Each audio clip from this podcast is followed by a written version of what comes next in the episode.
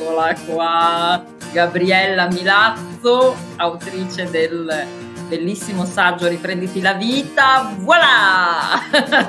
È lei o non è lei? Ci siamo, ci siamo noi. Esatto, esatto. Deve succedere qualcosa proprio. Ma siamo l'ovazione. sempre. Esatto, l'ovazione è lei, non è lei. Ma cosa potrà fare Gabriella di persona? Cioè, io veramente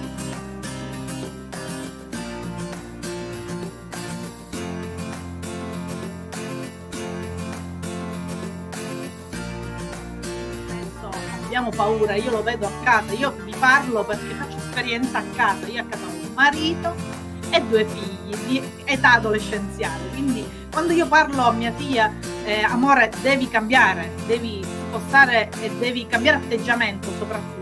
Lei, ma io sto bene così. No, amore, non stai bene così.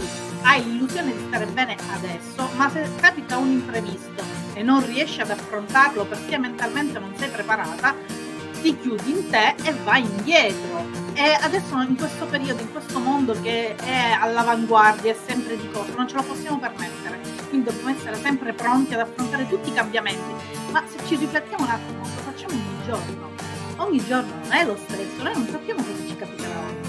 Ci svegliamo, ringraziamo perché abbiamo aperto gli occhi anche stamattina. Mm e affrontiamo, appena mettiamo il piede a terra, noi non sappiamo quello che c'è dietro la porta della camera da letto.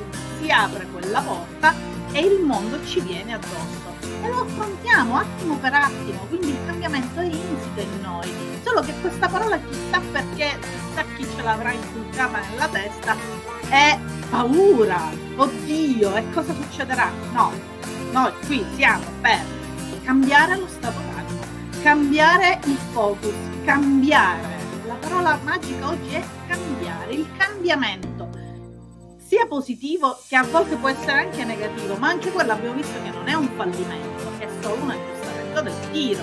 Dobbiamo andare avanti, mettiamo il piede fuori la nostra zona di conforto, allarghiamola giornalmente e avremo il mondo ai nostri piedi, perché poi di conseguenza tutto si adatta